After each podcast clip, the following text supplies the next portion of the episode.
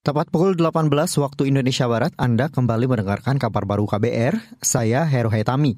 Presiden Joko Widodo sudah mengetahui penahanan Menteri Kominfo Johnny G. Plate oleh Kejaksaan Agung hari ini.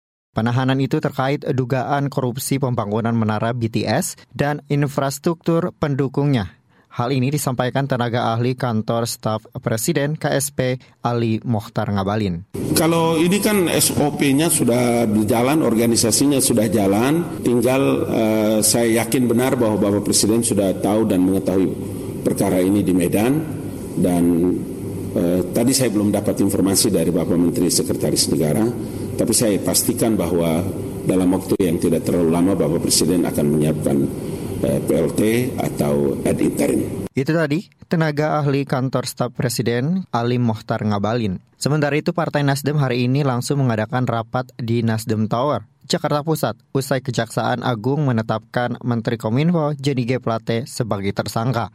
Ketua DPP Partai Nasdem Charles Melkiansyah mengatakan masih akan mempelajari kasus yang diduga melibatkan sekjen partainya itu. Masih soal korupsi, saudara sebagian kalangan anggota DPR menyoroti penetapan tersangka Menteri Kominfo Johnny G. Plate. Anggota Komisi Bidang Kominfo DPR, Dev Akbar Sahfikarno mengingatkan Kejaksaan Agung harus bersikap objektif dalam menangani kasus korupsi BTS itu. Ini bisa dibilang menghambat akan proses digitalisasi Indonesia.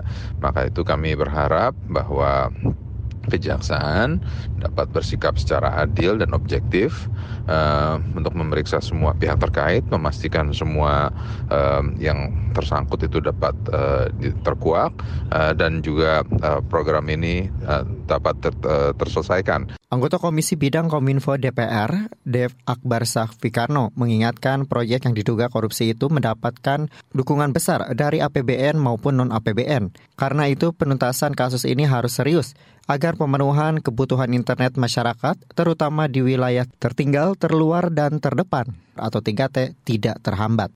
Kita ke informasi SEA Games, saudara kontingen Indonesia menempati peringkat ketiga pada klasemen akhir SEA Games 2023 yang digelar di Kamboja.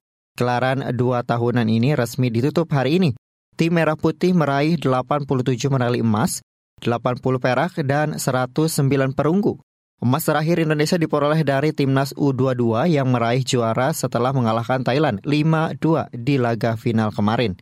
Raihan medali emas melebihi target pemerintah yaitu 69 emas. Dalam SEA Games kali ini Vietnam menjadi juara umum dengan total emas mencapai 136. Di posisi kedua ada Thailand yang mengumpulkan 108 emas, sedangkan tuan rumah Kamboja menduduki peringkat keempat dengan 81 emas. Sementara itu, rapat Federasi SEA Games sudah menetapkan dua keputusan, yaitu tuan rumah SEA Games 2025 adalah Thailand dan tuan rumah pada 2027 adalah Malaysia.